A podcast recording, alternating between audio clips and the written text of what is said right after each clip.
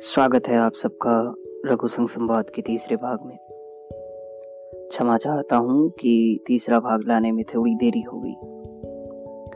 आज के संवाद में हम बात करेंगे डिप्रेशन पर बात। शुरू करते हैं आज का संवाद। कभी आपने 90 किलोमीटर प्रति आवर से चल रही गाड़ी में अचानक से लगे डिस्क ब्रेक की झटके को महसूस किया है?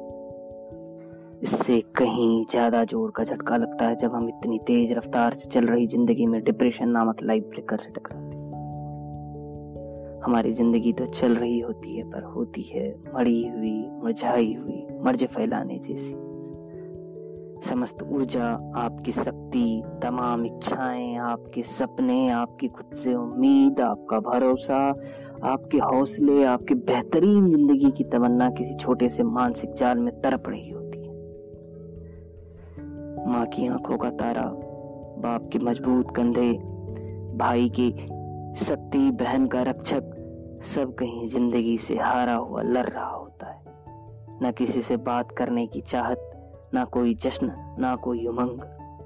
बस जीते हैं ना हम। गाने भी give me some sunshine give me some red की तरह का सुनते हैं। मन होता होगा कहने का कि मैं कभी बतलाता नहीं। मैं कभी बतलाता नहीं, पर अंधेरे से डरता हूँ मैं माँ। पर शक्ति इतनी कम हो चुकी होती है कि क्या कहें। ए, ज़िंदगी गले लगा ले, मुझे गाना सुनकर ही काम चला लेते। हालत कुछ इस तरह की होती है कि संवेदनाएँ मर चुकी, भावनाएँ खत्म है। अब ज़िंदगी क्या जीऊं, ज़िंदगी ही जख्म है। जिस प्रकार दीमक किताब पे लिखे शब्दों को नष्ट कर देता है ठीक उसी प्रकार डिप्रेशन सारे जिए हुए हसीन लम्हों को नष्ट कर देता है। अजीब चलन है ना। किसी को बुखार हो तो पूरा टेंशन काम काज सब बंद और दो लोग हमेशा संग लेकिन वही कोई मन से बीमार डिप्रेशन से शिकार हो तो उसका मज़ाक उड़ा लिया जाता है। हम कहते हैं, साला डिप्रेशन अरे वो, उसकी बात छोड़ो। ऐसे ही कहते हैं नम काम का न, काज का दुश्मन अनाज का, हाय, क्या बीतती होगी उस पर हाय, क्या बीतती होगी उस पे जिसने अब आईने में खुद को देखकर मुस्कुराना छोड़ दिया? जिसकी रात अब डरे हुए, सहमे हुए, घुटन में जागते हुए गुजर जाती है। जिसके खुद के सपने टूटे हुए कांच की तरह लगते हैं और जिसने हसीन लम्हों का सोचा था, वो कल सुबह सूर्य ना देखने की कामना कर रहा होता अंदर से रोता हुआ बाहर से खुश होने की ढोंग कर रहा होता है। करे भी तो क्या करे? सबसे बड़ा रोग क्या कहेंगे लोग में फंस कर रह जाता है, जो कि कैंसर से भी ज़्यादा जानलेवा है।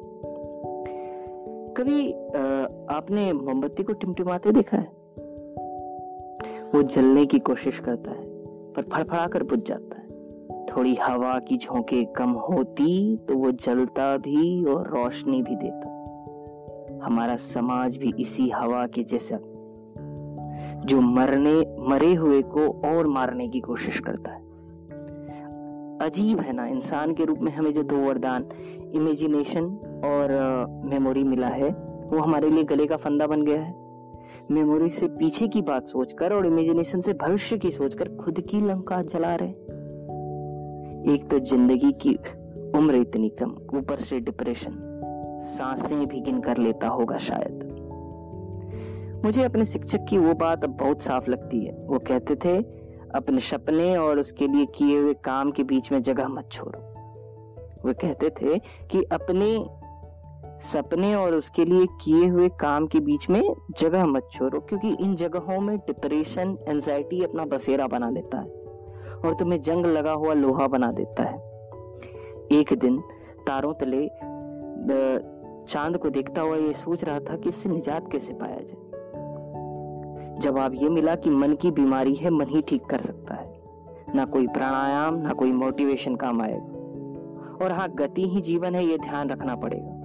और सारे गुड़ के पेड़ पछतावा को त्यागना पड़ेगा। बस बात छोटी सी है। माना की है अंधेरा घना। माना की है अंधेरा घना पर चिया जलाना कहा मना। और हाँ चरित्र जब पवित्र है तो क्यों है ये दशा तेरी? इन पापियों को हक नहीं कि ले परीक्षा तेरी। तो खुद की खोज में निकल तो किस लिए हताश है? तू चल तेरी वजूद की समय को भी तलाश है। आखिरी में ये कहना चाहूँगा कि अगली बार जब भी ऐसे किसी से मिलें मुस्कुराकर हाल ज़रूर पूछ लें क्योंकि mental pain is less dramatic than physical pain, but it is more common and hard to bear. धन्यवाद। इस भाग से जुड़े फीडबैक आप मुझे Raghupati Jha zero one two at the rate Gmail dot com पर भेज सकते हैं। साथ ही साथ, आप मुझे Alfaz R J underscore A L F A A J underscore R J मेरे इंस्टाग्राम पर भी देख सकते हैं। धन्यवाद।